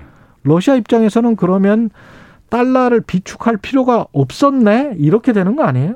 아닙니다. 거꾸로 예. 러시아가 무슨 곡물, 예. 그다음에 원유, 음. 구리 같은 건 세계 뭐 최대 공급자 중에 하나지만 음. 러시아도 역시 부족한 게 많은 세계 11위 국가 아닙니까? 그렇죠. 자기네들이 필요한 뭐 물자 같은 것을 원자재를 수입을 하려면 예. 달러가 필요한데 음. 그거를 달러가 필요하든 유로화가 필요하든 음. 이거 좀 물건 돈 줄 테니까 물건 좀 갖다 달라 하는 그 통신이 주- 두절이 된 셈이니까요. 그렇죠. 수입을 해야 예, 예. 되니까. 그러면 예. 가장 크게 저 집권하는 사람이 걱정이 되는 게 밀란입니다. 물가가 폭등하겠군요. 물가가 폭등을 하고요. 예. 98년에 러시아가 모라토리움을 선언했을 때 그렇죠. 러시아 같은 나라에서 일어났던 조치가 철, 저 철도 노조들이 파업을 했습니다. 그때 그것을 진압하려고 음. 일개 무명의 푸틴을 KGB 국장으로 올린 거거든요. 예. 정권이 왔다 갔다 하는 그런 밀란이 생기는데 어. 러시아에서는 입장에서 보면 대외적으로 전쟁도 중요하지만 음. 대내적으로는 민심 관리라는 또 다른 이제 시한폭탄을 갖고 움직이는 게 되기 때문에 음. 좀 굉장히 신경이 쓰일 것 같습니다. 루브라는 폭락했고 예. 금리는 20%로 인상이 됐고 네, 거기다가 수입 물가가 치솟으면 인플레이션이 안 일어날 수가 없는 상황이네요. 그렇습니다. 러시아도. 야, 그렇군요. 거기에다가 근데 이제 스위프트 이 망 자체를 좀 곰곰이 보면 이거는 지금 민간 유선 통신망이지 않습니까? 그렇습니다. 이 결제망은 그러면 다른 민간 통신들도 있을 텐데 예, 민간 유선 통신이 있을 텐데 그러면 그 다른 경쟁사들은 좀 이득을 보게 되나요? 어떻게 됩니까? 요 기회가 아마 그 사람 그, 그런 경쟁사한테는 좋은 기회라고 생각을 할 겁니다. 아, 스위프트는 뭐 일반인들이 알 필요도 없는 금융기관관들만의 뭐 저 통신망인데 우리가 해외 송금할 때 스위프트망을 네. 들어보는 거죠. 예 그렇습니다. 예. 근데 그게 수수료가 보통 비싸죠. 사- 예, 비싸 비싸거든요. 우리가 예. 송금 수수료가 비싼 이유 중에 하나가 스위프트 망을 쓰기 때문에 그런 건데 그렇죠. 이번 기회에 스위프트로는 송금이 안 되는 금융기관이 늘어나고 음. 뭐 가격도 비싸다고 그러면 이 기회에 자기네들의 market share를 넓히려고 하는 경쟁사가 많을 거고요.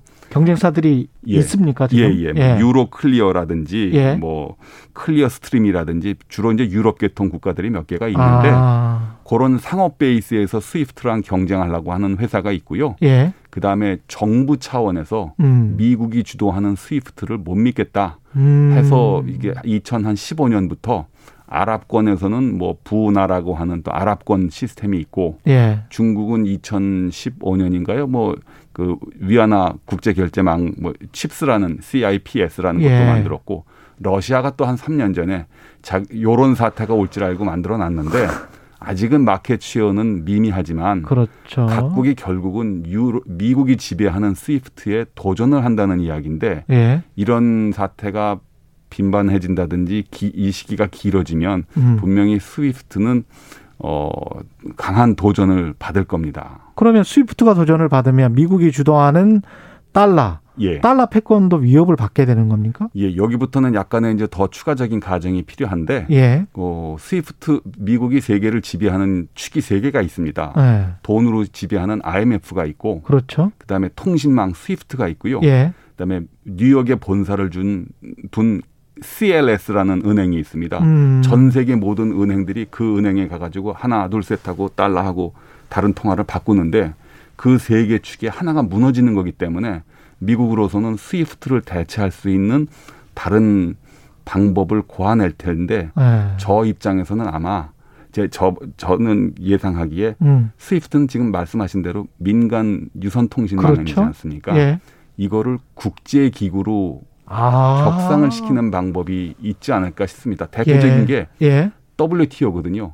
그렇죠. 2차 예. 세계대전 끝나고 나서는 미국이 자기네들 농산물 수출하는 게 중요하기 때문에 그때 우루과이 라운드였잖아요. 예. 한참 우루과이 기회잖아요. 전에 예. 그 전에는 가트라는 게 있었지 가트, 않습니까? 가트가 있었고 맞아요. 그거는 예. 관세 및 무역에 관한 일반, 일반 협정. 협정이거든요. 예, 예. 협정만 뒀다가 지적 재산권을 자꾸 뺏기니까 가트를 WTO로 바꾼 거 아닙니까? 맞습니다. 맞습니다. 예. 스위프트도 아 이거 갖고 안 되겠다 그러면 국제기구로 격상시키려고 하- 하는 걸로 미국이 대응하게 될 것 같습니다. 그 중국한테 주는 시그널이 굉장히 클 것 같아요. 예, 중국 같은 경우도 외환 보유고 특히 이제 달러를 3억 달러 이상 가지고 있는 나라인데 예, 이게 주- 만약에 그 중국은 지금 속마음이 대만 침공 이런 생각을 혹시 가지고 있을지도 모르는데 네. 최악의 상황을 가정한 여러 가지 시나리오를 지금 짜보고 있을 거란 말이죠. 어떻게 보세요? 예, 중국도 미국이 패권을 잡고 있는 이 금융 시스템에 예. 우회로를 찾으려고 아까 말씀드린 대로 칩스라는 CIPS라는 것도 만들어 놨는데 음. 어, 다른 한편에서는 달러 외환 보유액 중에서 달러 비중을 조금 낮춰가고 있는 과정이고요. 예. 뭐 그런 여러 가지 그 대응책을 그 모색할 것 같습니다. 러시아를 통해서 또 많이 배웠을 것 같아요. 그렇죠. 러시아가 한 지난 4, 5년 동안 외환 보유액의 35%나 갖고 있던 달러화를 음. 다 처분하고 이 달러는 0%로 줄어들었고 음. 금을 많이 갖고 있었는데 이 금도 결국은 스위스처럼 국내로 갖고 와야 되는 거 아닌가 그렇죠. 그런 고민까지 할 것 같습니다. 해외 자산이 동결이 되니까. 예. 예. 이게 그 선한 의지로 우크라이나를 도와주기 위해서 자유와 민주를 찾기 위해서 뭐 우크라이나는 자기 주권을 행사를 한 거고 러시아가 예. 지금 명백하게 나쁜 행위를 한 거지 않습니까? 그래서 예. 러시아를 제재를 한 건데 그 제재가 결국은 부작용이 장기적으로 보면 부작용이 돼서 예. 달러가 영향력이 약해질 수도 있고 그게 오히려 미국 패권에 악영향을 미칠 수도 있게 되는 그런 아이러니한 상황인 그렇습니다. 겁니까? 예. 길게 보면 예. 달러화 중심의 이 세계가 너무 한쪽에 그 힘이 쏠리는구나 하고 물론 현재는 러시아를 향한 반감이 훨씬 더 인류애적인 그렇죠. 관점에서 크지만 그렇죠. 길게 보면 예. 결국 스위프트는 민간 회사 아닙니까? 그렇죠. 민간 회사를 통해서 세계 경제나 세계 정치에 영향을 미친다는 것 자체가 쥐락펴락 한다는 게 예, 말이 안 좀, 되지. 예, 생각해 보면. 예, 말이 안 된다 해서 그 길게 보면 달러화에 대한 반감 음. 정도는 더 크게 만드는 그런 사건이 될 것 같습니다. 특히 중국 같은 경우가 그럴 것 같은데 이제 안 그래도 블록화 경제 우리가 이야기를 하는데요. 예, 관련해서 또 디지털 화폐 이야기도 하고 중국도 디지털 인민 위안 이거를 예. 막 개발을 했잖아요. 예, 이게 다 연동이 될 것 같습니다. 블록체인 기술도 그렇고요. 예, 이제 결국 기술적으로는 예. 해외 국경을 넘나드는데 아무 제한이 없는데 음. 그걸 국제법이나 국내법으로 어떻게 단속을 하느냐 하는 예. 이제 정책 결정가들의 마음에 달려 있는 것 같습니다. 아. 기술적으로는 이제 모든 게 해결이 됐고, 기술적으로는 모든 예. 게 해결이 됐고 네, 그러면 중국이나 어떤 블록화된 경제 한쪽에서 예, 우리는 지금부터 디지털 위안화를 통용하는 어떤 그 전 세계 경제의 한 4분의 1은 이쪽으로 가겠다라고 하면 예. 어떻게 할 수가 없나요? 그거는 뭐 그야말로 패권을 갖고 있는 나라가 다 사라지는 그야말로 정글 같은 사회가 되는 건데 그렇죠. 그러면 누가 패권을 잡고 어떻게 돌아갈지는 아무도 예측을 못하는 지금 그런 입구에 지금 우리가 서 있는 거 아닌가 이런 생각이 아, 듭니다. 심각하네. 예, 미국은 어떻게든 이거를 달러 패권은 잡아야 되는 거 아니에요? 계속 예. 잡고 있어야지 미국의 헤게모니가 지속이 될 거 아닙니까? 예. 그래서 예. 아까도 말씀드린 대로 그 정글 같은 사회로 가지 안 가기 전에 미국이 할 수 있는 것은 음, 아직도 힘이 있을 때 음. 모든 것을 국제 기구로 만들어서 지금의 아, 지분을 계속 갖고 간다. 이제 이렇게 나가지 않을까 싶습니다. 뭐 아, 예. 그렇군요. 예. 그래서 모든 나라들을 그 국제기구 안으로 편입시키고 예, 예, 그러면서 그 모든 룰과 이런 것들 표준화된 룰은 또 예, 미국 위주로 예, 기존의 체제를 계속 가져가는 그런 방식을 취할 것이다. 예. IMF가 아. 지금 미국의 지분이 처음에 만들어질 때는 30%였는데 예, 지금은 17% 정도 되거든요. 예, 계속 지분은 줄여놓지만 지금 그거라도 있으니까 IMF를 통해서 미국이 그 큰 소리 치는 거 아니겠습니까? 그렇죠. 예. 아, 근데 이제 그 디지털 화폐와 관련해서는 어떻게 보세요? 어쩔 수 없이 영향력은 계속 커질 거라고 보십니까?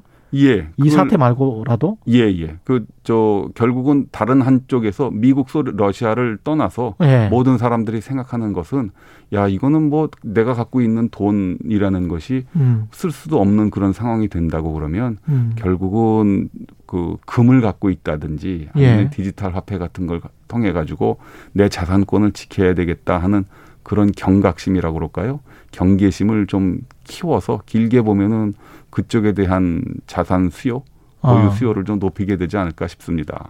디지털 화폐가 공식화되면 지금 사적인 민간 시장에서 코인 같은 것들이 막 이렇게 나오잖아요. 예. 그런 것들은 어떻게 되나요? 그 지금 말씀드린 대로 예. 뭐그 재산 중에 일부는 그런 것도 갖고 있을 필요가 있겠다. 아, 지금 러시아가 러시아의 부자들이 그런 수요가 커져서 최근에 전쟁이 시작된 이후에 잠깐 비트코인 가격이 오른 게 그런 이유 때문이다라는 그런 분석들이 있습니다. 그렇군요. 우리나라 같은 경우는 어떻게 대비를 해야 될까요? 제가 보기에는 제일 걱정이 되는 게 예, 이제 스위프트라는 단독 그 절대자가 시장을 지배했었다가 예, 지금 중국에서는 칩스, 아랍에서는 부나, 러시아는 또 이렇게 각국이 자기네들의 표준을 만들어 가지고 이런 시스템을 쓰자고 제안을 하지 않습니까? 그렇죠.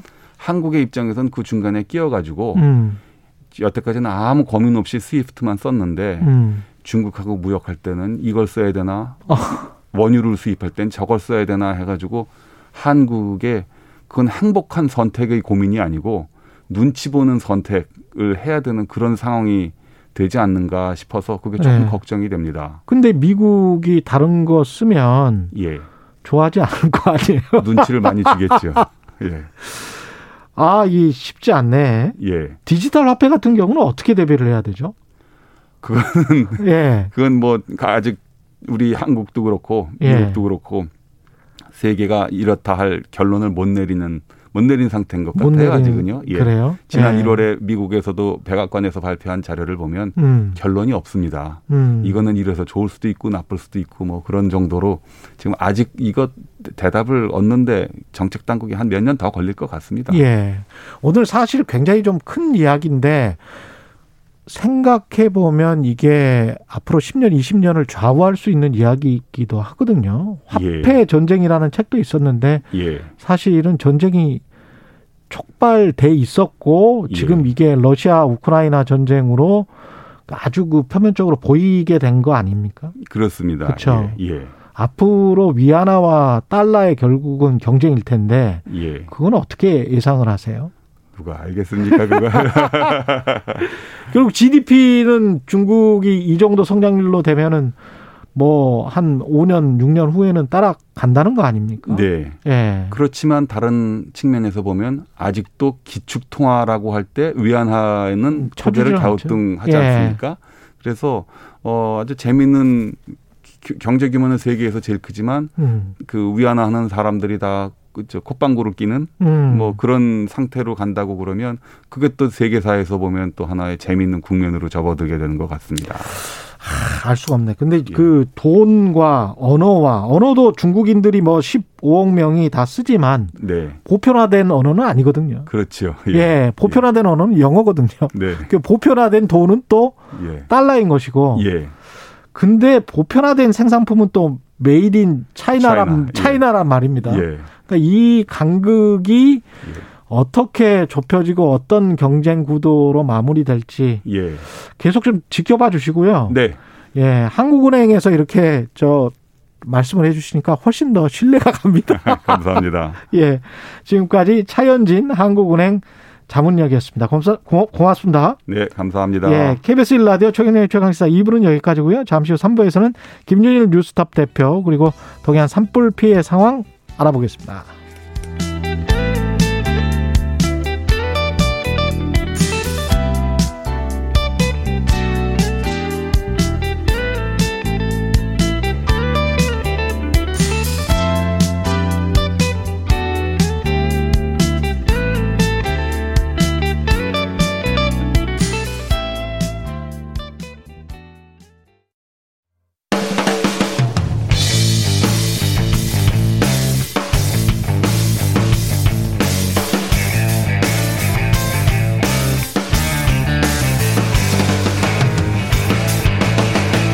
최경영의 최강 시사.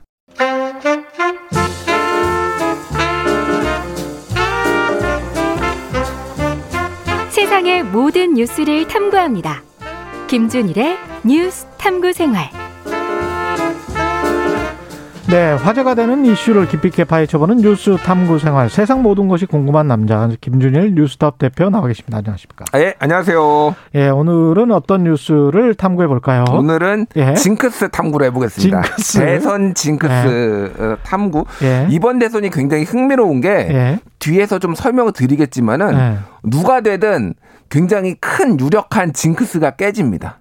그렇 그렇습니까? 예, 예. 아. 설명을 드릴게요. 저 그래도 누가 되든지 굉장히 흥미롭다, 이번 예. 대선이. 그러니까 정말. 속설은 속설일 뿐이니까요. 음, 징크스를 믿는다, 믿지 않는다, 뭐 이렇게 이렇게 하면서 또 유튜브에서 뭐 어쩌고 저쩌고 이렇게 말씀하시면 안 돼, 안 됩니다. 그냥 이거는 어떤 징크스입니다. 징크스. 징크스에는 예. 근데 아예 좀 예. 터무니없는 것도 있지만은 약간 이유가 있는 것도 있어요. 예. 그런 것까지 좀 설명을 드릴게요. 어쨌든 굉장히 여러 가지 징크스가 있어요. 대표적인 속설 중 하나가 음. 뭡니까? 총리 불가설. 총리 출신은 안 된다. 사실은 총리 안 된다. 예, 지금까지 뭐 제일 유명했던 총리 하면은 이회창. 예전에 이회창. 뭐 근데 그 전에 기억하실지 모르겠는데 김종필. 신한국당 구룡이라고 생각나시나요? 옛날에? 아이 생각나요. 생각나죠. 예, 예. 거기에 총리만 세 명이었어요. 이홍구, 이수성 뭐 다 총리 출신이었거든요. 그러네요. 다 안 됐어요. 총리, 다- 이용구 총리. 그러니까 예. 그리고 이번에 이낙연, 이낙연 뭐 전 총리 같은 경우도 안 됐고 그 전에 뭐 황교안 황교안도 예. 총리. 총리였죠. 그리고 예. 뭐그 전에 고건 참여정부의 고건, 이명박 정부의 정운찬 이런 분들도 다 대망 뭐 대권 후보로 잠룡으로 분류가 됐지만 다안 예. 됐습니다. 그래서 약간 총리가 2인자의 느낌이 너무 강해요. 그러니까 본인이 뭔가를 주도해서 하는 게 아니라 예. 뭐 결과론적인 얘기죠. 사실 뭐 총리 대통령이 나중에 나올 수도 있는 거지만 그게 그렇죠. 좀 영향을 주지 않나 이런 이제 분석들이 있죠. 근데 총리를 하신 분들은 확실히 뭐랄까요? 그 명망이 있는 분들이네요. 지금 이름을 들어보니까 고건, 정운찬, 뭐 이회창, 뭐 이렇게. 아, 다 훌륭하신 분들이죠. 그렇죠. 예. 예. 근데 그 명망에 비해서 정치적으로 나갔을 때는 음. 선거에 나갔을 때는 실패를 했다. 그러니까 말씀드렸지만 강력한 카리스마를 원해 우리 한국 사람들은 특히. 아. 근데 총리는 뭔가 관리형 느낌이 있어요. 그러니까 이게. 괜히 그런 느낌이 있구나. 예. 10년 주기설도 많이 떠도는 속설 중에 하나인데 이게 그러니까 되게 흥미로운 건데 예. 지금 87년 이후로 보수 정당 두 번, 진보 쪽 두 번, 보수 두 번 뭐 이런 식으로 지금 핑퐁 핑퐁이 있었죠. 예. 그러니까 노태우, 김영삼 보수 두 번, 음. 김대중, 노무현 진보 두 번, 음. 이명박, 박근혜 보수 두 번, 문재인 다음에 누구냐. 음. 그래서 만약에 문재인, 이재명이면은 이 10년 주기설이 주기설이 다시 한번 또 징크스다. 어, 확인이 되는 거고 아. 뭐 바뀌면은 이제는 끝났다라고 아. 볼 수가 있는 거죠. 그렇게 생각하기에는 우리의 직선제의 역사가 너무 짧네. 너무 짧아요.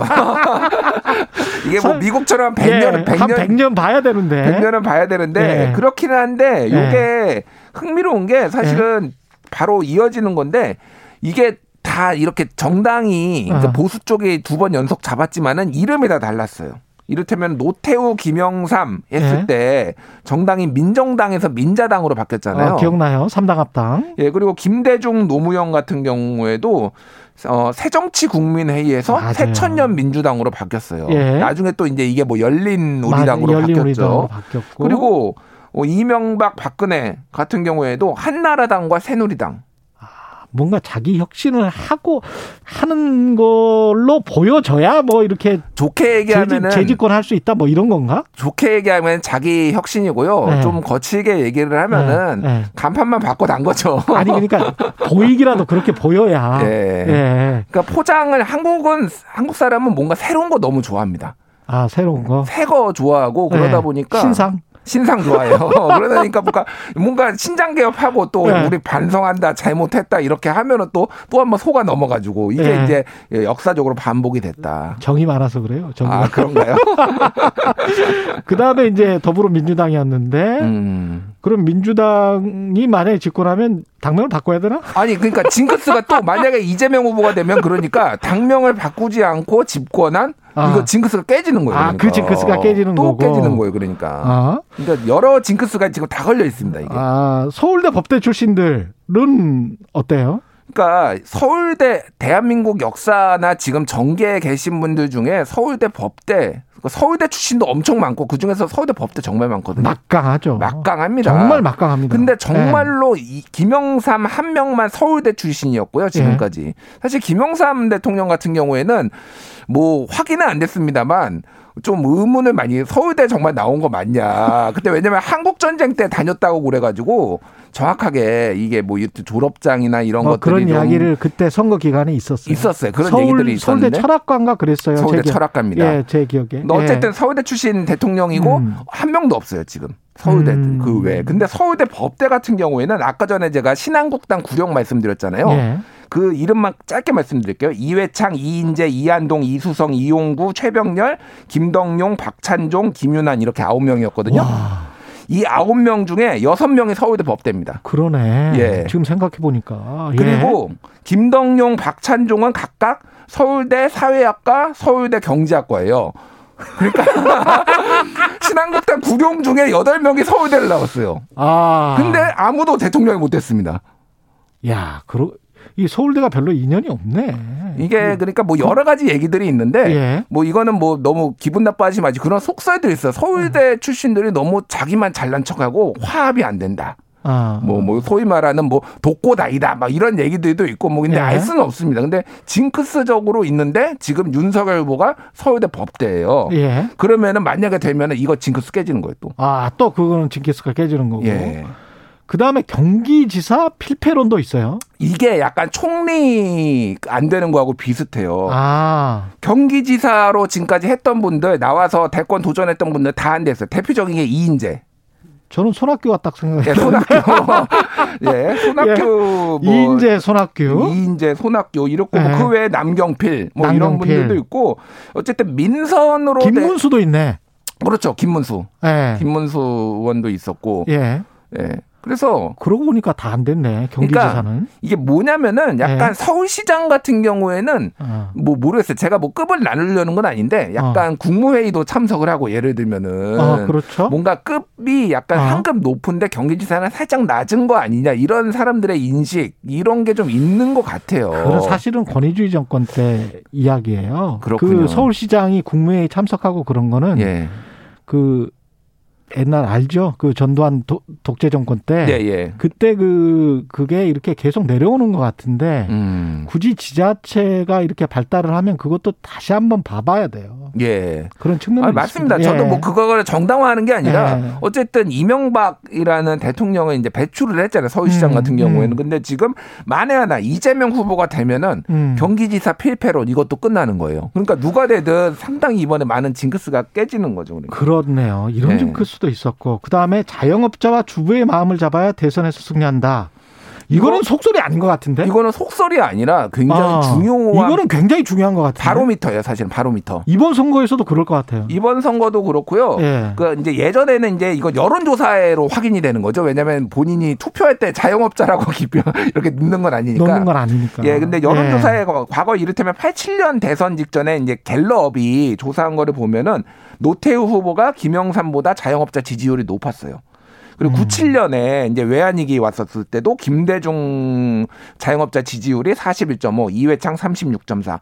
그러니까 경제가 좀 이렇게 안 좋을 때 자영업자들이 굉장히 민감하게 반응을 하잖아요. 주부들은 또 장바구니 물가에 반응을 하고. 음. 그래서 주부층의 지지율 선두가 청와대 입성한 것은 1997년을 제외하고는 7번 대선 중에 6번이다. 아. 그 정도로 9, 97년은 이회창 후보가 좀 더 지지율이 높았다고 합니다. 주부 지지율이. 근데 어쨌든 대, 대체로 다 맞았다. 그리고 최근에는 음. 그러니까 대선뿐만이 아니라 여러 선거에서 여성 지지율이 더 높은 후보가 당선되는 경향성이 되게 높아졌어요. 그렇군요. 예, 예. 예. 아주 흥미롭네. 이거 이거는 대선 1년 전 지지율 1위 후보는 대선에서 승리하지 못한다?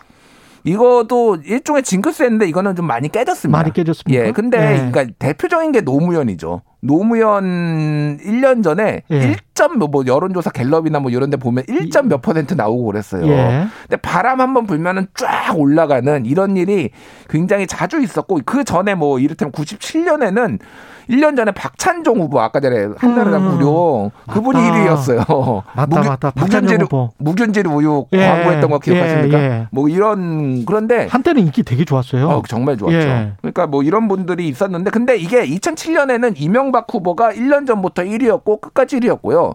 2012년에도 박근혜 후보가 1년 전부터 1위였고 계속 1위였어요. 어. 그러니까 알 수가 없는데 예. 2017년 대선 같은 경우에는 2016년에 1년 전에 음. 김무성 한나라당 대표가 막 1위도 하고 그랬어요. 그러니까 이게 알 수가 없습니다. 그때는 또 음. 이- 문재인 후보는 뭐 2등이었고 뭐 박원순 서울시장이 2등 할 때도 있었어요. 예. 그러니까 지금 이게 좀 뒤죽박죽이에요. 이거 같은 예. 경우에는. 예. 여의도에서 돌아다니는 속설입니다. 음. 대선 유력 후보 중 안경 쓴 사람은 모두 패배한다.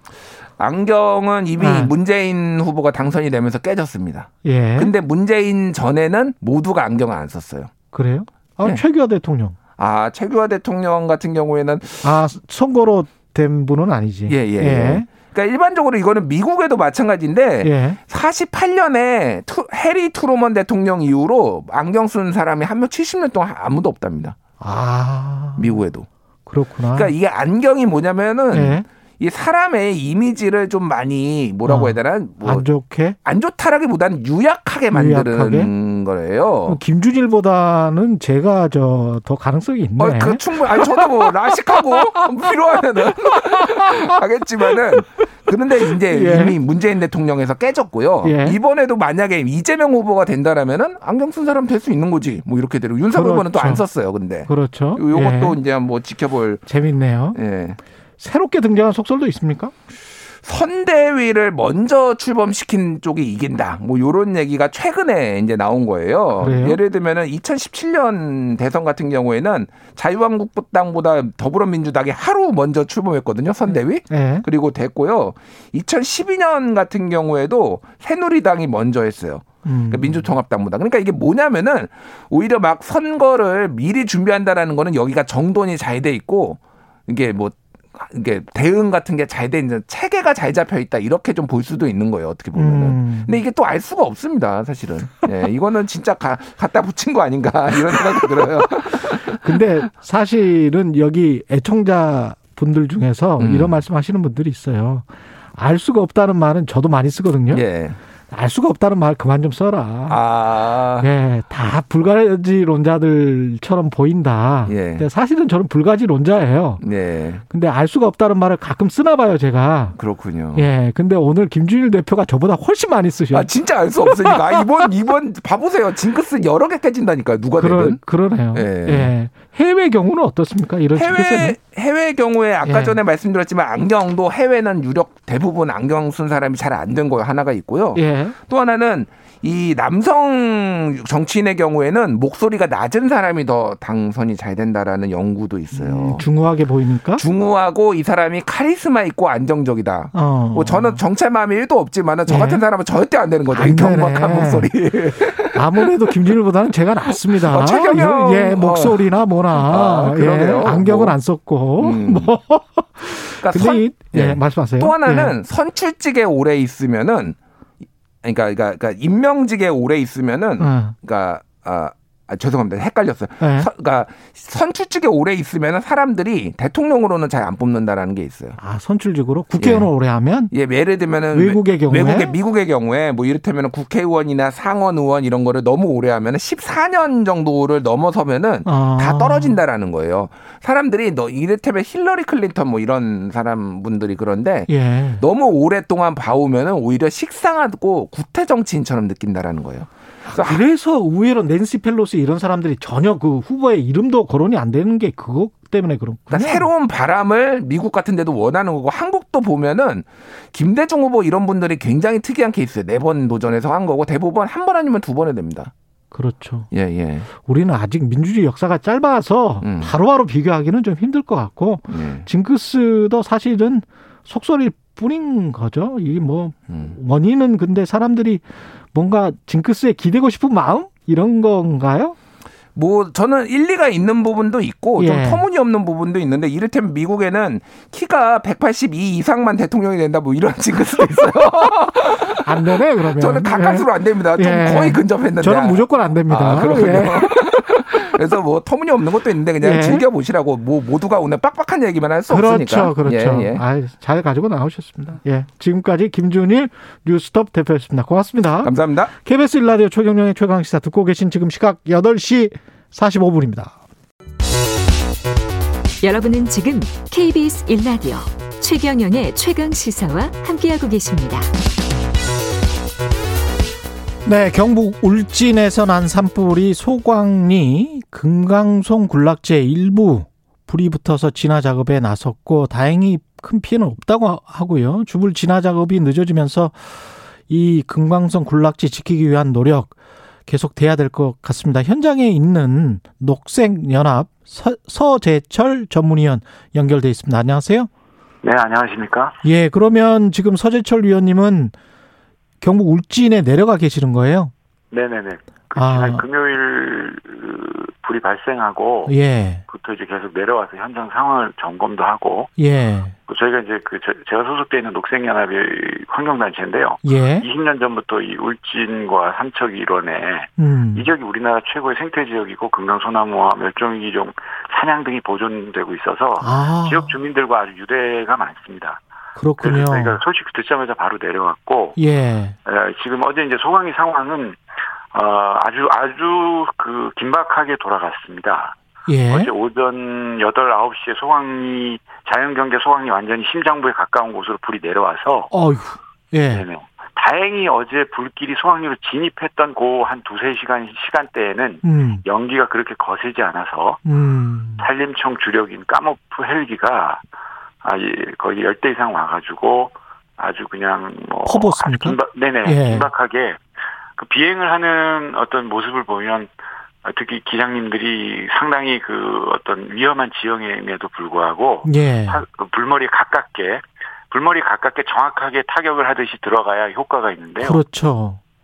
그렇게 해서 그 기세를 좀 잡았고 예, 또 이제 그 현지의 울진 국일인 관리소 산림청 직원분들과 음, 아 그리고 울진군 또 경북도 심지어 문경 쪽까지 지원을 와서 어 지상 진화하시는 분들이 아 각고의 노력으로 일단은 그 소강리로 들어왔던 불은 현재 잡았고요. 음, 어, 간밤에 예, 약 그한 5, 600명 이상 되는 분들이 어, 현장에서 그냥 그 차에서 대기하면서 아, 잠도 제대로 못 주무신 것 같은데. 5, 600명이 예. 네네네. 거기는 에워싸지 않으면 예.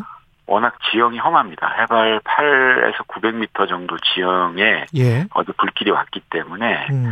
우리 이 지금 청취하시는 분들이 상상이 안 되실 텐데요. 예. 참고로 울진 소강리와 북면 그리고 삼척시 가곡면 일대는 거의 설악산의 협곡처럼 아주 아. 첩첩산 중 그런 곳이라서 사실 그랬기 때문에 지금까지 자연이나 생태가 보존되는 측면도 있었는데요. 음. 어쨌든 이 지역은 아주 험한 지역이라 예. 정해진 길 이외에는 산속으로 들어가는 것 자체가 조난의 위험이 있을 정도인데 아. 다행히 이제 산림청 직원분들이 거기에 기존에 산불 방화선 개념의 음. 길을 만들어 놓은 게 있어서 예. 어제는 그 길을 중심으로 해서 어그 여러 진화에 관련한 기계와 장비 그리고 심지어는 어, 저희도 거기 20년 다녔지만 그 숲속에 어, 우리 119 대형 물탱크 물차 소방차가 들어오는 상상은 없었는 못했는데 아.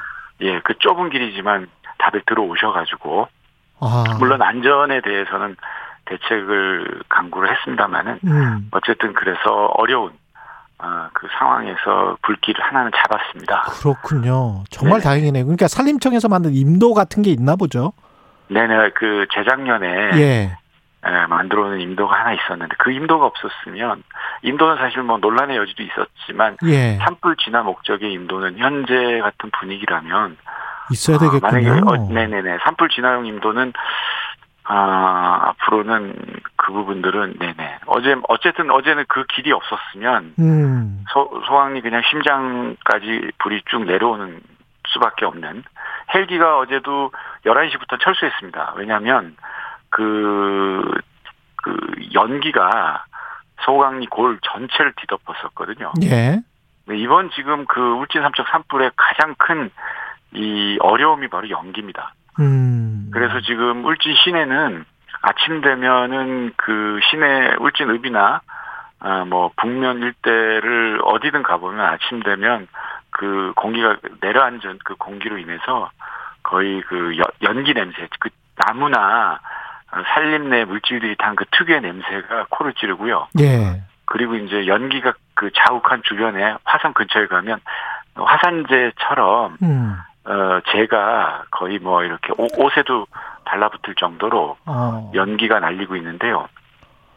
이번 산불이 연기가 없었으면 음. 어, 어, 기존에 우리나라에서 많은 동해안 대형 산불 같은 경우는 바람 때문에 바람이 거세서 진화에 어려움이 있었는데 예. 그래도 한 2, 3일이면 다 진화를 했는데 음. 지금 금요일 이후에 이렇게 오랜 기간 진화에 애를 먹고 거의 2만 헥타 가까이 지금 피해를 입고 있는 가장 큰 이유가 예. 곳곳에 그 불들이 연기를 내뿜으면서 그렇죠. 36번 국도 울진에서 영주 가는 봉화 영주 가는 그 길에 어, 불길이 있을 때 이제 지나가는 차에서 내리신 분들이 이구동성으로 하시는 말씀이 저게 화산재냐라는 정도 그런 비유를 하실 정도로 예. 연기가 너무 거세기 때문에 처음에 연기가 큰 연기가 내뿜고 음. 다시 그게 옆으로 확산되면서 주변에 그러면 헬기가 기동을 못합니다. 헬기는 어, 비행을 할 때 가장 그 취약한 것이 어, 이 연무라든지 안개, 에, 스모그가 많이 끼어 있는 이런 상태에서는 기동을 못 하거든요. 예. 그런데다가 또 이 지역이 울진 북면 부구에 음. 원자력 발전소가 집중되어 있는데 월- 원전을 중심으로 사방으로 부채살처럼 송전선로, 송전탑이라고 하죠. 송전선로가 이제 지나가는데 음. 76만 5천 볼트부터 해서 34만 5천 볼트 종류별로 그 전국으로 빠지는 송전선로가 있는데 또 산불 진화 헬기가 가장 또 취약한 것이 이 헬 그 송전선로입니다. 예. 송전선로가 많을 때는 어, 비행 자동차와 달라서 헬기 조종하시는 분들이 심리적인 위압감뿐만 아니라 잘못하면 연기에 가려져서 잠시 실수하면 헬기가 추락할 위험이 있기 때문에 음. 그래서 이 연기와 많은 송전선로 때문에 특히 이렇게 어 오랜 기간 동안 그리고 2000년 동해안 산불에 거의 버금갈 정도의 피해를 내고 있는 이유가 예. 바로 이 두 가지 연기와 송전선로 때문에 아직도 진화가 안 되고 있습니다. 이 금강송 군락지가 어느 정도로 생태적 가치가 있는지를 좀 설명을 해 주시겠습니까? 아, 네. 소강리라고 있는 이 금강송 군락지는 예. 조선시대 때부터 국가의 보호구역으로 음. 500년 동안 유럽에서도 전 세계에서 아마 중앙 정부가 산림을 자연을 보호구역으로 500년 된 나라는 아마. 어, 저희 여기 대한민국의 소강리가 유일하지 않겠나. 그래서 그렇겠습니다. 소강리를 중심으로 예. 울진 금강송면, 삼척시 가곡면, 봉화 석포면 일대는 200 어, 거의 2만 헥타 가량의 아, 그 산림 보호 구역으로 현재도 지정돼 있고요. 절대 예. 보존 지역으로 돼 있습니다.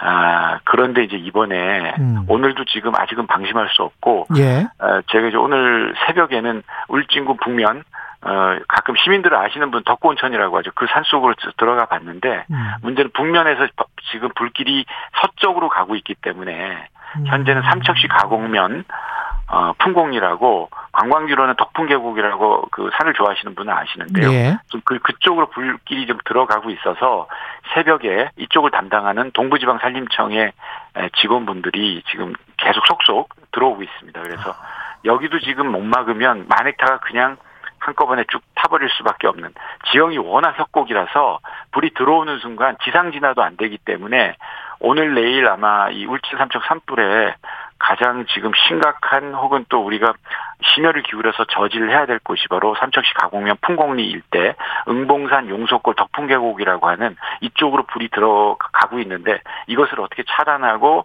어, 불을 저지할 것이냐 이게 지금 관건인 것 같습니다. 안심할 수 있는 상황은 아니네요.